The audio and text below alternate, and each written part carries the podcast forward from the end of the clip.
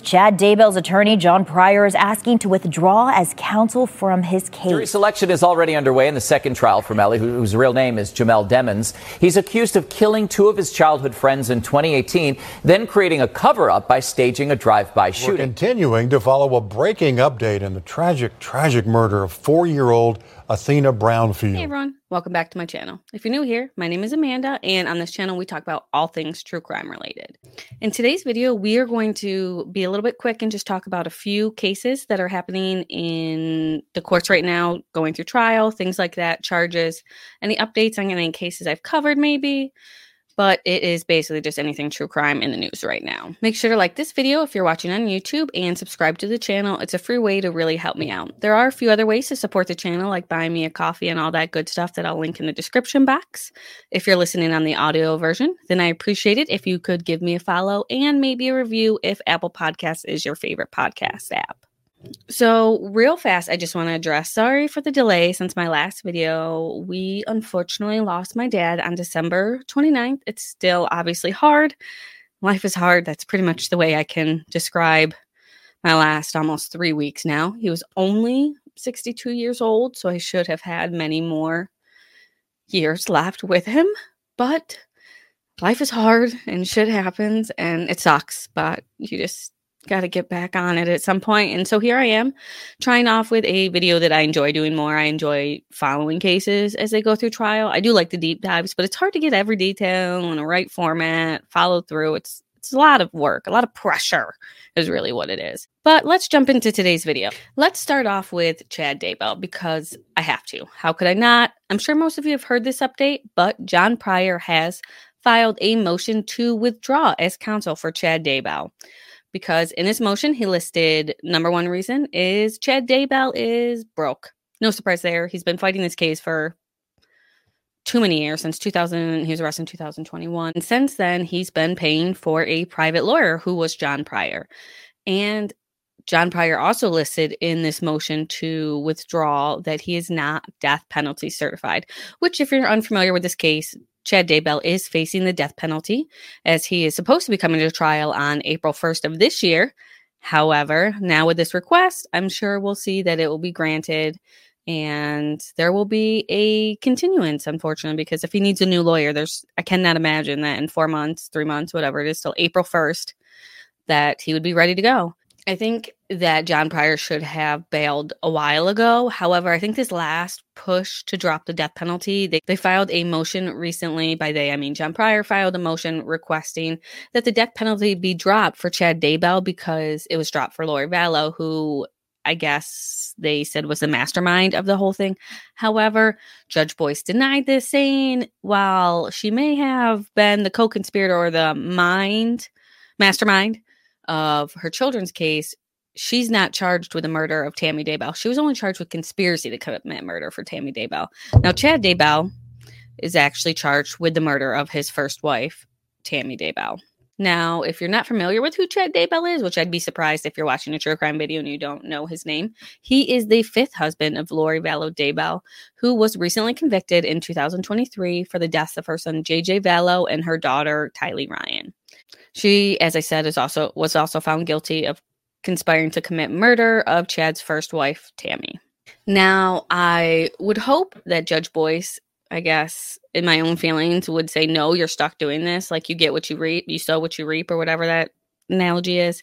However, I do feel that the judge will make a decision to let John Pryor withdraw, mostly because, again, this is a death penalty case, and we don't want any issues coming back on appeal but we will see what happens. There is a hearing scheduled before the judge on January 18th at 10 a.m. Hopefully, this gets out before then, but if not, the next video, I will go ahead and update that. Another case that I've covered before in the True Crime in the News is the YNW Melly trial, which is the state of Florida versus Jamal Demons, Demons, Demons, YNW Melly is accused of fatally shooting his two friends, 19 year old Christopher Thomas, also known as YNW Juvie, and 21 year old Anthony Williams, or YNW Sakchaser, in October 2018.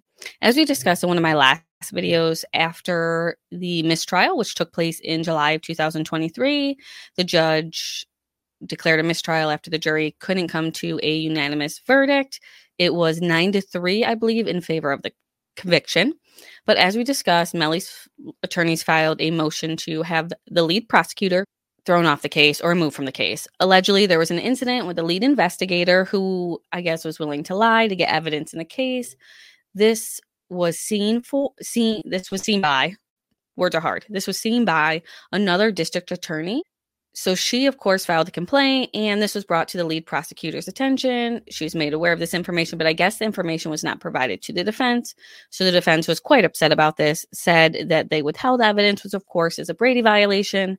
So the judge went ahead and reviewed everything. He did end up removing Kristen Bradley from lead prosecutor, but only because she may be called as a witness to testify in Melly's retrial as having heard about this evidence about the lead prosecutor or about the lead detective because I'm sure that Melly's going to try the same thing he tried in the first trial, which was basically saying that the police had it out for him from day one. And when a police officer will do whatever they need to do to get evidence, break the rules, that's not a good look. Obviously, they want to present that to the jury. So she may be called as a witness.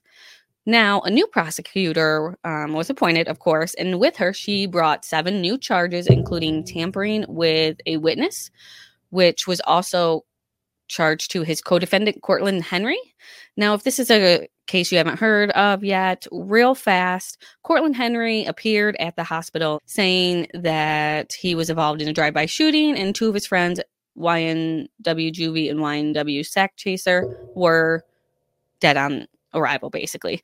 So he said to the police where this exactly took place. The police went and looked, no evidence of that. A lot of evidence came out in trial that made it look like that it was indeed YNW Melly who allegedly shot his two friends with YNW Bortlen, who was Cortlen Henry, in the front seat of the car. Now, Cortlen would have obviously been a part of this somehow. He would have known. And it's crazy because I found out that Cortlen Henry and Christopher Thomas have the same sister. So they're like not stepbrothers, but they obviously have a close family. But it is, or close relatives. I don't know if they're close family, obviously. But now, as I said, the prosecutor brought the seven new charges, and she also listed 55 songs into evidence that could be used at trial. These are songs of YNW Melly or maybe his associates to show gang related activities or any other new charges that she brought. Prior to this, the previous lead prosecutor, Kristen Bradley, said that she was not going to bring songs, music into this, from my understanding, because that is freedom of speech. And I do agree with that. I don't think anything that people rap about. Do I think it's cool to rap about these things? No.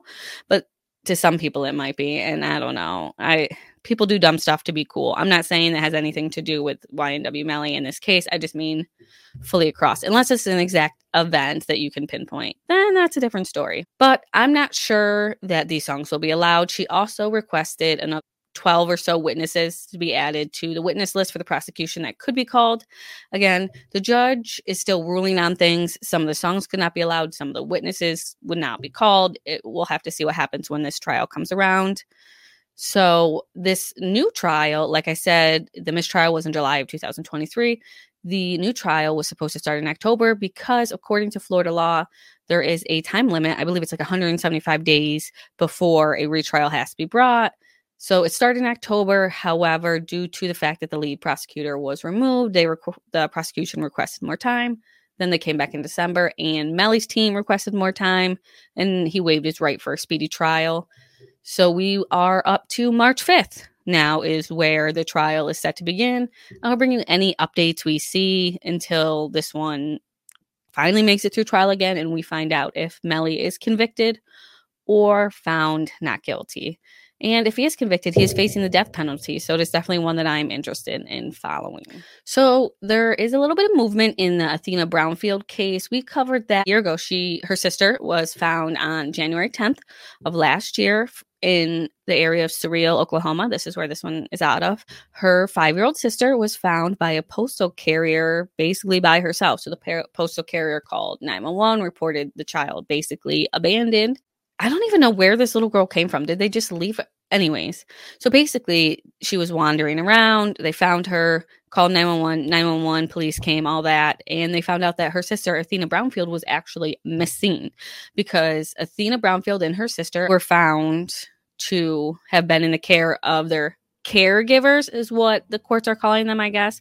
Basically, Athena's mother left them with her cousins. Her cousins, at the time that this little girl was found, one was like off gallivanting with a new boyfriend, and then her husband, who was with her at the time that the kids were left in her custody, was like found in a different state.